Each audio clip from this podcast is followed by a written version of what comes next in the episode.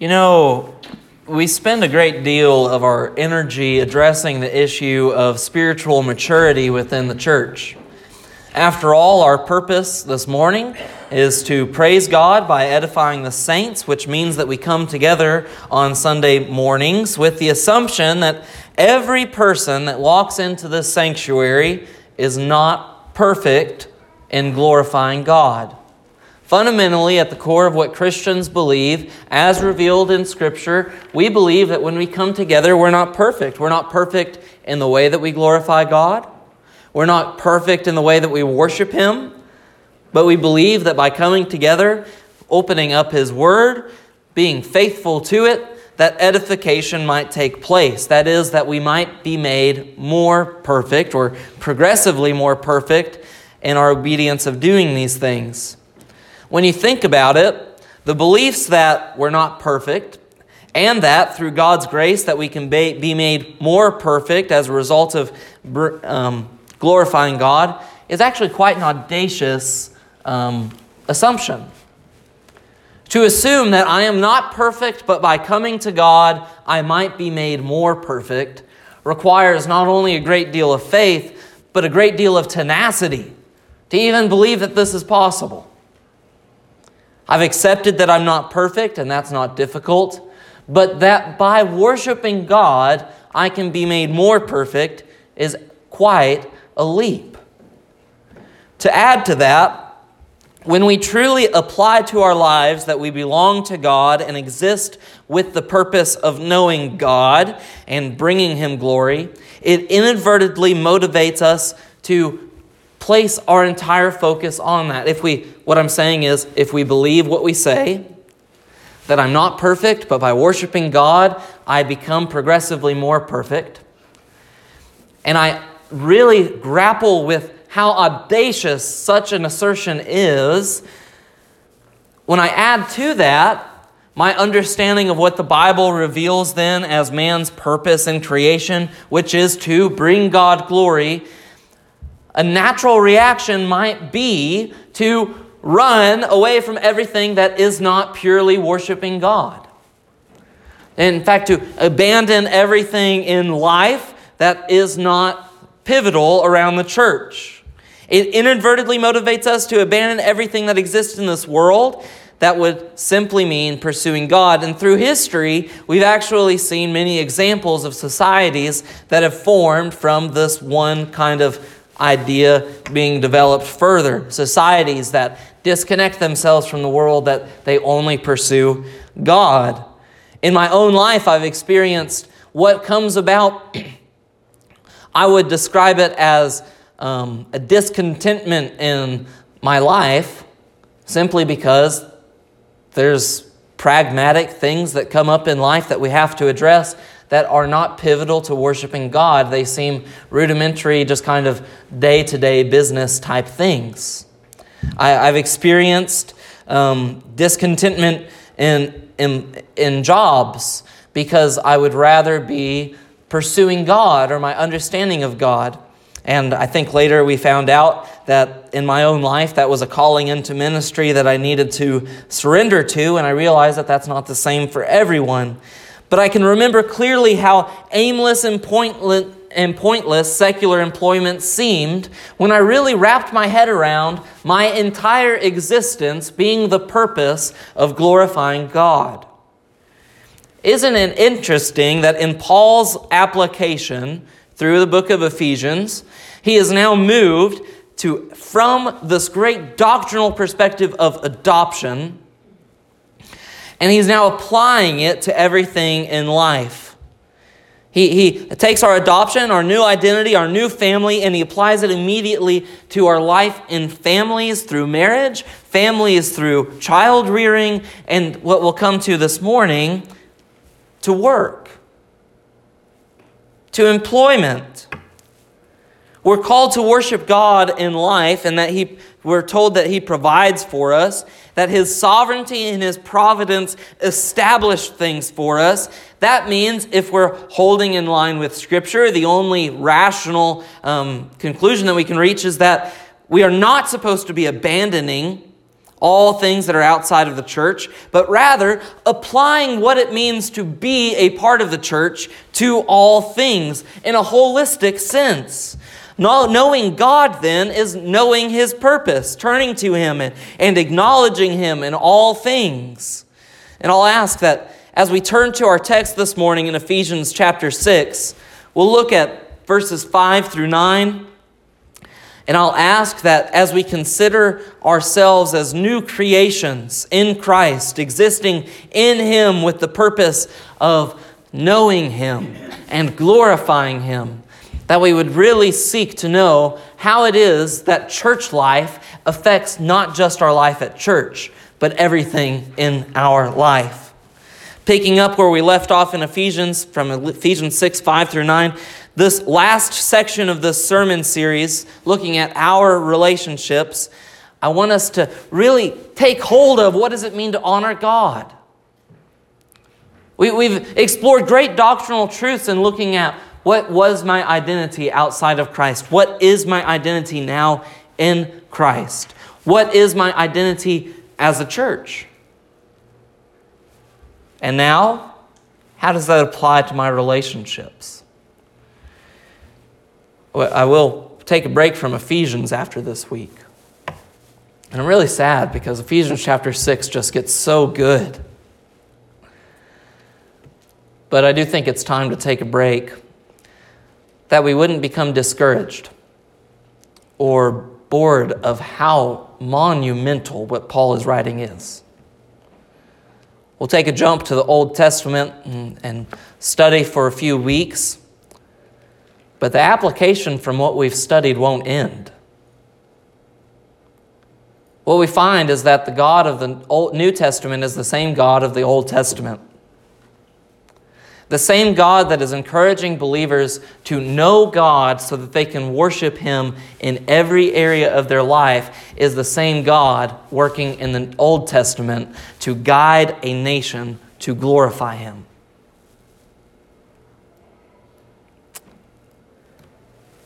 That said, hopefully your Bibles are open now and we can begin to read. And before we read, let us pray. Father in heaven, we thank you for this morning and the time that we have to come together, for bringing us together that we might worship you. Lord, I pray that we might glorify you, that our hearts would be ready to worship, that our attention would be on you, that our ears would be open, that we would hear the truth that you have for us, that we would be obedient to you. And Lord, that our hearts would not resist you.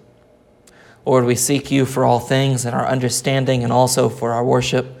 God, I pray that you would give us a great deal of insight this morning as we read your text, as we read your word, as we look at it as inspired and infallible, and we seek to know how it applies to our lives. God, would you guide us and make us wholly presentable to you? In Jesus' name I pray. Amen. And the Bible says in Ephesians chapter 6, verse 5 Bond servants, obey your earthly masters with fear and trembling, with a sincere heart as you would Christ not by the way of eye service as people pleasers, but as bond servants of Christ, doing the will of God from the heart, rendering service with a good will as to the Lord and not to man, knowing that whatever good anyone does, he will receive back from the Lord, whether he is a bondservant or is free. Masters, do the same to them, and stop your threatening, knowing that he who is both their master and yours is in heaven and that there is no partiality with him. Three points this morning I'd like to look at. And the first one, we'll look at what does it mean to be a laborer. Paul addresses bond servants, and we should address that we don't have bond servants today. But um, this was a part of the New Testament a world that Paul was writing to, that there were those who were indebted and served in that regard. I would look at this then and say that it's easily applicable to any laborer or somebody who is working under the authority of somebody else. Bondservants, obey your earthly masters with fear and trembling, Paul writes. The question then is that as Christians, because Paul is not writing to everyone in the whole world, but he's writing specifically to Christians, the church in Ephesus, more specifically. And he says, Church in Ephesus, because you're Christians, if you're also a bondservant, make sure that you're a bondservant in a Christian way. That means obeying your earthly master with fear and trembling, with a sincere heart, as you would Christ. Not by way of eye service as people pleasers, but as bondservants of Christ, doing the will of God from the heart, rendering service with a good will as to the Lord and not to man. Well, this is the same thing that we've actually seen looking at in marriage relationships that husbands and wives should respect and love one another in the same way that they love and respect Christ. In the same way that Christ has loved the church. That in parental relationships, that fathers should love their children, not provoking them into wrath, but in the same way that Christ has already modeled for them love, or our Heavenly Father has modeled for us love in our adoption. Fathers are supposed to present that to their children, that children are supposed to obey their parents. And this theme keeps coming up. As Christians, if you serve under the authority of somebody else, you should labor as those who know God. Really, the point of all of these sections is not how you should behave in this world, or it's not really even a commandment, go out and do these things. Rather, it is really simple know God. And actually, if you know God, all of these things will come about naturally. But it's revealed in His Word that we would have the example before us labor as those who know God. The truth is, well, and I realize the world that we live in today, they call it the, the great resignation because nobody wants to work. And everyone seems to have no problem resigning jobs. It's actually kind of strange. I've never known so many people to quit at one time. It's just mind blowing. I think it stems from a culture that is not in the practice of giving thanks to God. And I don't mean that in a condescending way, but if we really understand what God is doing and we understand that even our employment comes about through the sovereignty of God's will in allowing us to have jobs, that our appointments come from Him, that our work comes from Him, then we owe thanks to God for giving us opportunities to work. And we should view our jobs and our positions as God given appointments to do His work. It's not by accident or chance that we are in the positions that we're in, even if we're retired or anything else. It's not by accident that these things come about. Regardless of where you are working, you should have a view of God's provisions in giving you that blessing. Uh, it's very easy, especially in the world that we live in, where with the great resignation, the, the common masses tell us that you are such a great employee, make sure you're taking full advantage of all of your talent and all the good that is inside of you, and that you're being paid your worth. And I won't say it's right for somebody not to get paid a fair wage. But is our mind really focused on my ability to establish myself in a position? Is that really the goal? Is that the purpose of life, even? If that's your purpose in life, I would encourage you to truly seek God's wisdom because that's not what you were created for. Why does man exist? The catechist would tell us man exists to glorify God and to know Him. Well, that's why you exist. Well, what point then does your work have? God gave you that job. And He gives you every opportunity that comes after that, too. Once we become aware that the main business that we have in this world, that we are here for, is to know God, most of life's problems actually tend to fall into place. J.I. Packer said that. Once we are aware that our main business that we're here for is to know God, most of life's problems fall into place on their own accord. the issues that we're up against, the different circumstances, the different things that, that are bothering us or burdening us, the things that we're tiresome over, the issues that keep us up late at night, those things that worry us and burden us, when we really understand that the business that we're here for is to know God, these things fall into place on their own. Because we see not only God's providence in making these things happen, but we see His sovereignty in allowing them to happen. We understand and we yield to the fact that things aren't out of control, but they're in perfect control. Paul writes that it's with fear and trembling that we should obey. As to the Lord, fear, what is that fear then? As any person who has a boss or an authority over them, what is our fear in making sure that we're obedient to them? It was very simple. What should I be afraid of? That I would be disobedient to God. I mean, this is troublesome. I think, based on the energy level this morning, it's safe to say I'm the only one who has ever disagreed with a boss. What do you do? I go to the boss and I say, I don't agree with you. And he says, Thank you for telling me that. We're still going to do it my way.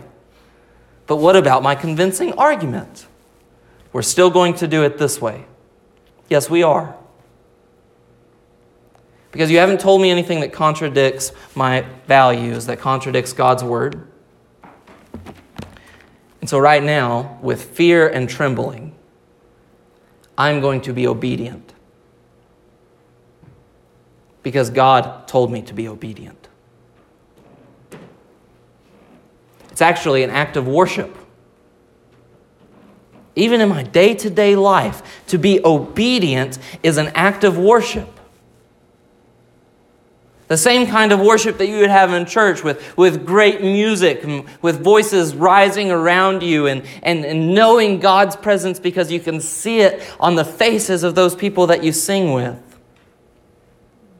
discovering great insights like gems and rubies within the Bible and turning to it and saying, My God, you are amazing. And you're my God and you love me. It's the same kind of worship to say, I will obey. Because it teaches us more about God. It not only does that, but it honors and it glorifies Him. It glorifies Him because it's the way that we're supposed to live. Too often we approach making life's decisions that God's will will be able to work through whatever decisions we make instead of considering that God, in fact, has a will and a desire. Yes, you're going to make mistakes. I said one of the first assumption we make as Christians walking into the sanctuary is that nobody in here is perfect. Despite our failings, God's will is still going to be done. Yes, it's true. You are not so powerful that you will make a mistake so grievous that God's will won't be accomplished.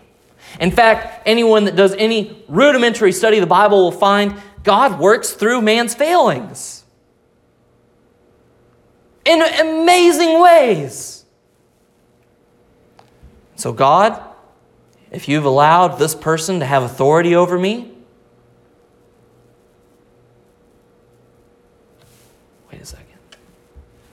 What if they fail?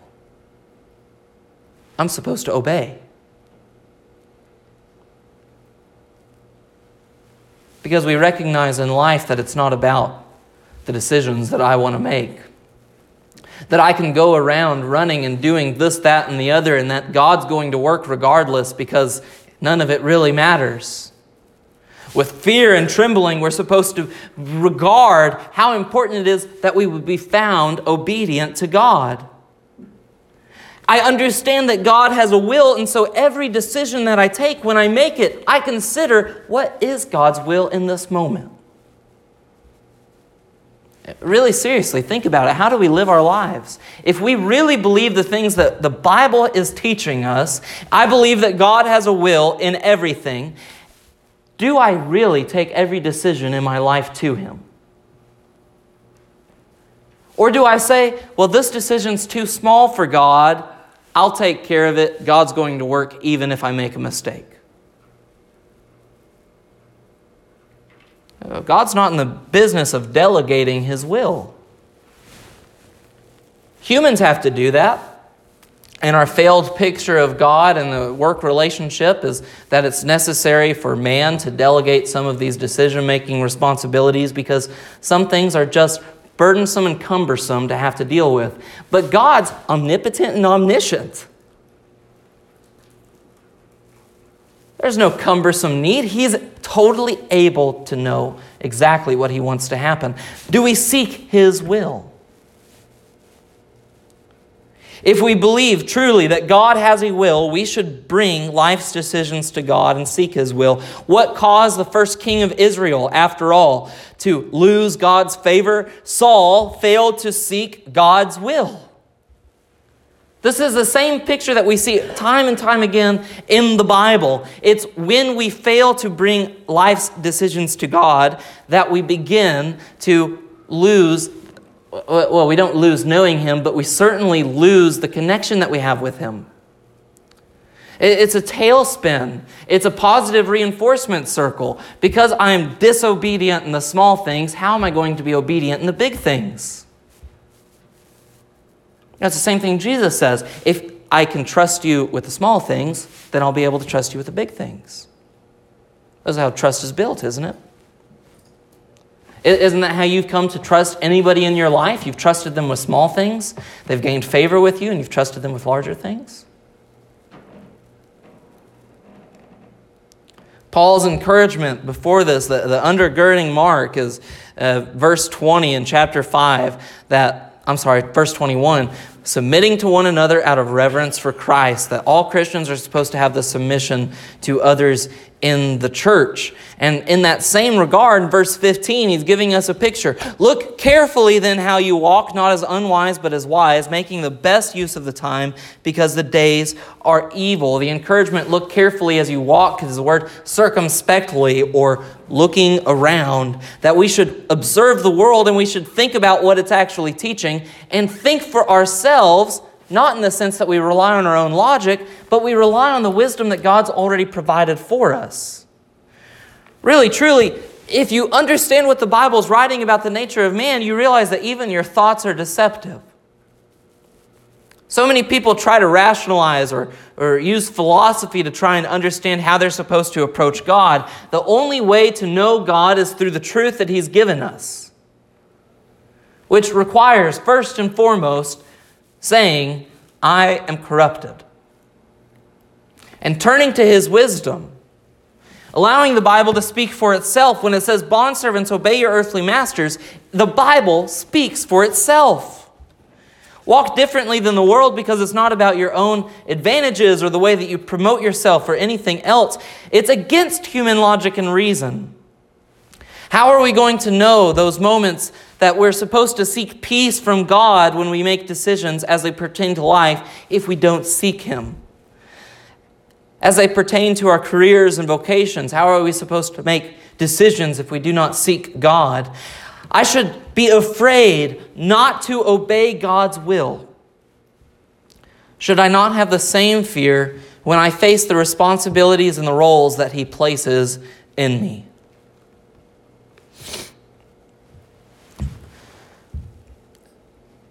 Before coming to Denver Street Baptist Church, I was a very tenacious youth pastor at Temple Baptist Church in Rogers. And I say tenacious just because I'm young, and I, you guys know young people, they get their feathers ruffled and they think they're smarter than everyone else, and um, most of the time they are. But there's just a lot of zeal and not a lot of maturity. It's an awful combination. A lot of zeal and not a lot of maturity. Man, I thought I knew everything. especially everything that was wrong in youth ministry. I mean, really, you look at the youth ministry movement and what you find throughout history in the decades is it really got stood up as this big people attraction making things and youth ministries you know had pizza parties and everything else and they attracted the kids but it's actually what caused all of the kids not to be in church anymore because they weren't discipled one bit. They weren't taught to know god. Oh and their parents viewed it as just kind of an excuse. Instead of being a parent and raising my children i'll just drop them off at church so that they can be discipled. Oh, and the parents had no discipleship either in their life. And so, this self perpetuating cycle that leads us down, down into the spiral that everything's falling apart because the parents aren't discipled, the children see the hypocrisy and, and everything else, and they're running away. I thought I knew exactly what was wrong in youth ministry. If only the parents could get involved and we actually discipled the kids instead of just spending money on pizza. It was humbling to find out I was not the only person in the world with these thoughts. Uh, there's a great deal of ministers that are working in the same vein that realize that discipleship is the most important thing the church is called to do, especially with the young lives of people that we've been given. And, and, and so, well, I thought part of the problem was that th- there's a bunch of youth pastors out there that well, they just view youth ministry because we've established it as a part of the church, this youth pastor, it's just a stepping stone, and we've commercialized and westernized the structure of the church so much so that, well, the first step is I'll just get a management position, and then I'll get a senior management position. I'll keep moving. Well, that's not the way the church is supposed to work, and everyone got it wrong. I thought, well, I'm Ephesians 4 5 15, I'm walking circumspectly to the world. Well, it turns out I'm the guy that was only in youth ministry for two years. How humbling was that?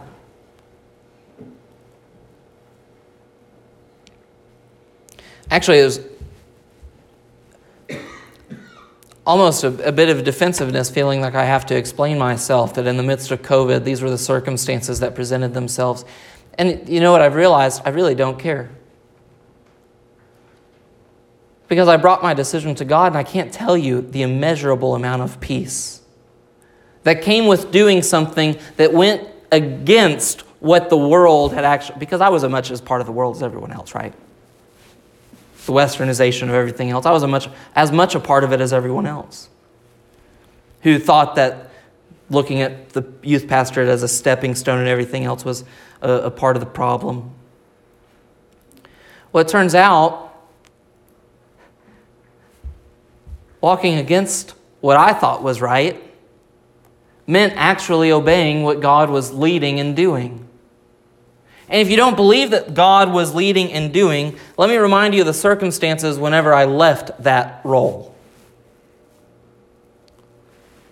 Michelle was pregnant, not a little pregnant, eight months pregnant.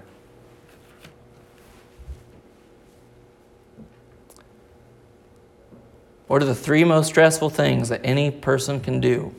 Buy a house or sell a house, have a baby, change jobs.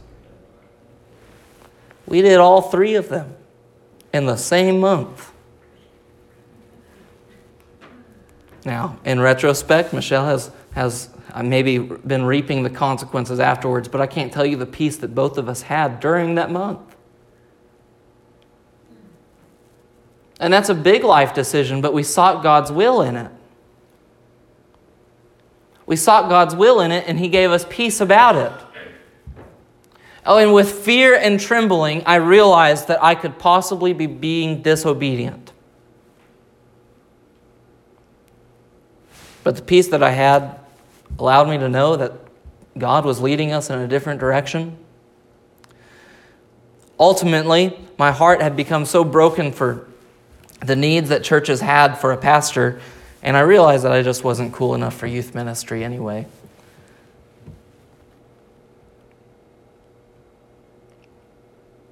Everything fell into place, and it's continued to fall into place. I don't see people doing that. I don't see people seeking God's will at all. The way that we measure our decisions is a pros and cons list. Is this advantageous enough? Will I prosper enough? Will this be good for me? Will I gain the respect of more people by doing this?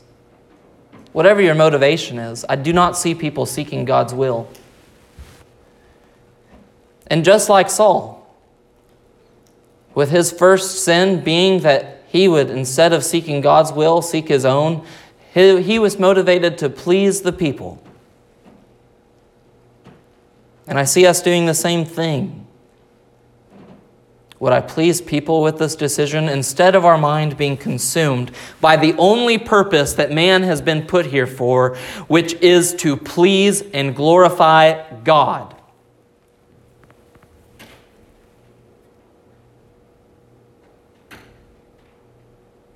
That's what we're here for. Why is that not our priority? Jeremiah Burroughs, the Puritan, writes that Christian contentment is that sweet, inward, quiet, gracious frame of spirit which freely submits to and delights in God's wise and fatherly disposal in every condition. Perhaps the problem that we face is that We've been taught to be discontent with everything that we have, unhappy with everything that we have. And if at least not unhappy, we should at least fantasize and imagine or dream about what the future might hold for us. I mean, that's what it takes to be a visionary leader, isn't it? I have to have some picture of what tomorrow would look like. And instead of putting things in God's hands, all we've done is bred discontentment and dissatisfaction, ungratefulness in our own lives, that there is no contentment, that we've robbed ourselves of this, of this commitment, and we've actually robbed ourselves of our own priority because we're no longer seeking to please God, we're seeking to please ourselves. That's why Paul writes, Replace eye service and people pleasing with a sincere heart and good will. There's a promise to back this up. Going all the way back to Leviticus chapter 25, there's a promise right behind this that knowing that whatever good anyone does, this he will receive back from the Lord. Regardless of what position we've been called to, what role we've been put into play, recognizing God's sovereignty, I realize I exist for the purpose of glorifying Him, and I will glorify him. And he's promised to reward me for that. And it won't be in this life, but guess what? This life is short. It won't be on this side of heaven, but this life, the scriptures call it as faint as a vapor. Steam coming up off the lake early in the morning, and before even the steam stops, it still blows away and dissipates.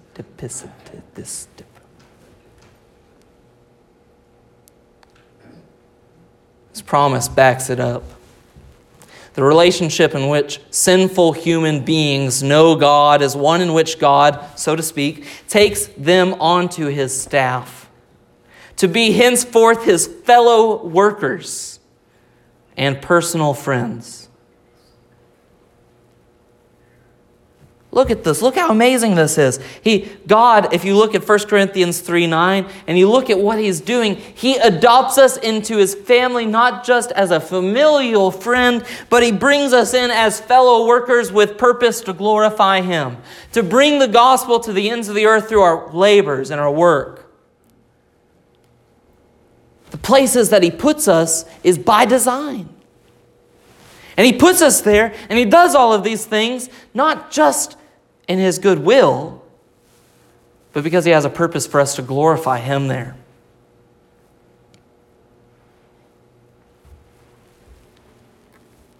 We're supposed to, by all means, labor as those who know God. This is the purpose that we would know God. We should also lead like those who know God. Masters, Paul writes in verse 9, do the same that he who is both their master and yours in heaven. I'm sorry, masters, do the same to them and stop your threatening, knowing that he who is both their master and yours is in heaven, and that there is no partiality with him. Do not threaten those you lead, Paul writes. Now, this is actually really good leadership principles here. First, that a leader should be one that uses the minimum authority necessary to make things happen. I mean, it's easy to say, I'm the boss, and so this is going to happen, but it's actually much better in any organization to use the littlest amount of authority that you possibly have to use to make things move. Why? Well, it all comes back to knowing who your master is. See, threatening is ineffective. It's less effective than encouraging people. And the only real threat that we have to observe is the threat of disobedience to God. And so, as a Christian in a leadership position, shouldn't you be sure that people know that you fear disobedience to God as much as they should? And in such, shouldn't you be careful to make sure that what you ask of them is not against God's will? Using as little power as possible, we find that the reluctant leader doesn't merely give accolades to others, but it is their true joy to see others awaken to their potential and exceed their greatest dreams. It is the hope of every good teacher to have students who take up their work and to go further and to teach more than they are even possible. To be surpassed is actually the ideal in any leadership role. To be replaced is the goal, not a sign of failure. Leaders must realize that their authority is temporary and given to them by God. And leaders should love those that they lead the way that God loves them. Well, it's a special calling when we realize that through God's sovereignty, we've been given positions of authority over other people. Leaders should realize that their position does not make them different than those that they lead in God's eyes. The real difficulty in leadership is being consistently faithful to God. Because it's very easy, under the stresses and the burdens that come, that we lose sight of the fact that we are the same as those that we lead. Well, I think that by some way I'm more disciplined, and so I've earned this position and I've done the things that I need to do for this, and I can teach others to be disciplined. And that's not just that's just not the case. It's disillusionment.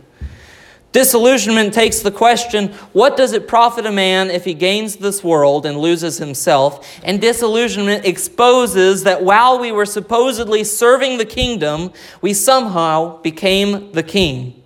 And when we thought we were following Jesus, we inexplicably made him a servant of our dreams. The only real tragedy is the leader who never allows disillusionment to wear him to a nub and to expose the godliness, godlessness of his busyness. When we lose sight of the fact that, regardless of the position as, as leaders, as those who are uh, laborers or working under the authority of somebody else, or maybe somewhere in between. Regardless of our relationship to those with authority over us or those who serve under our authority, we must always have at the forefront of our mind that we are children of God. With a master in heaven that we fear disobedience to because we exist for his pleasure to please him. Masters know that he who is both their master and yours is in heaven.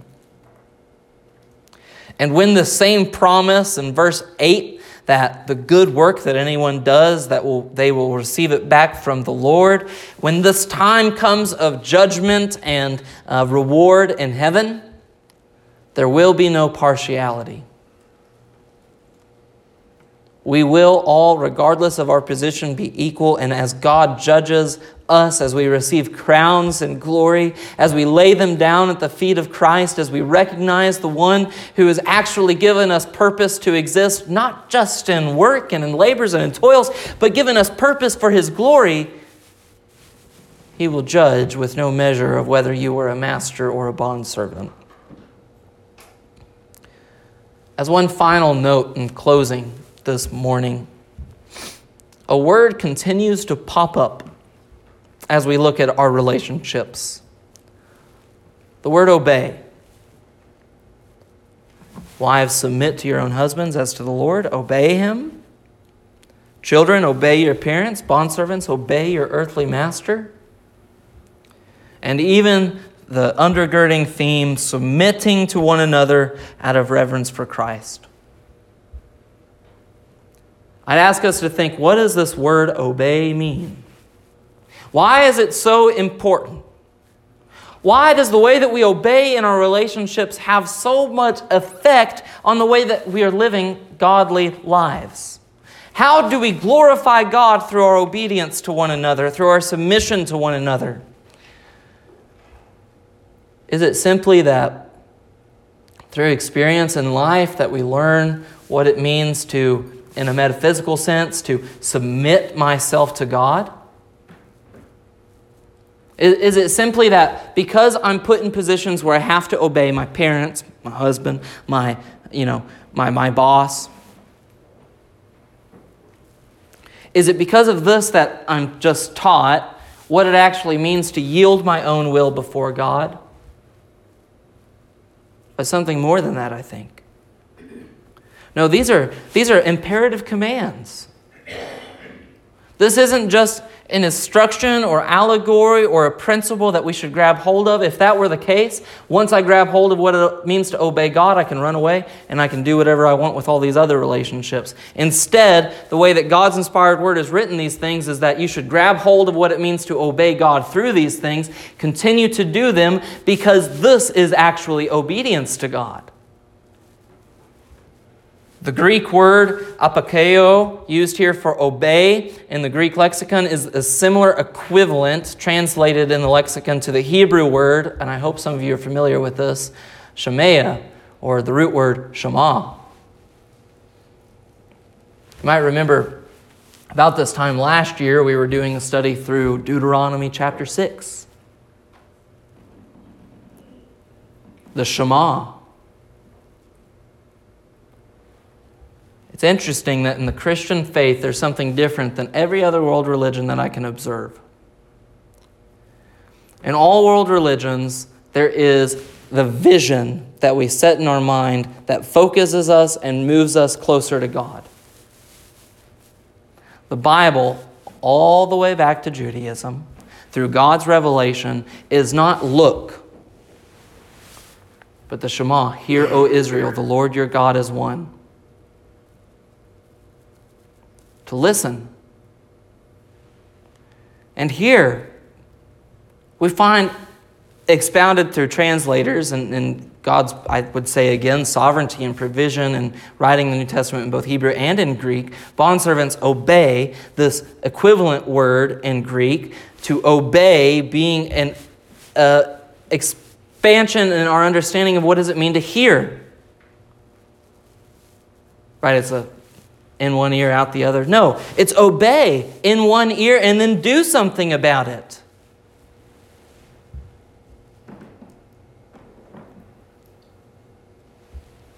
To God, to obey is greater than any act of worship or any great act of sacrifice.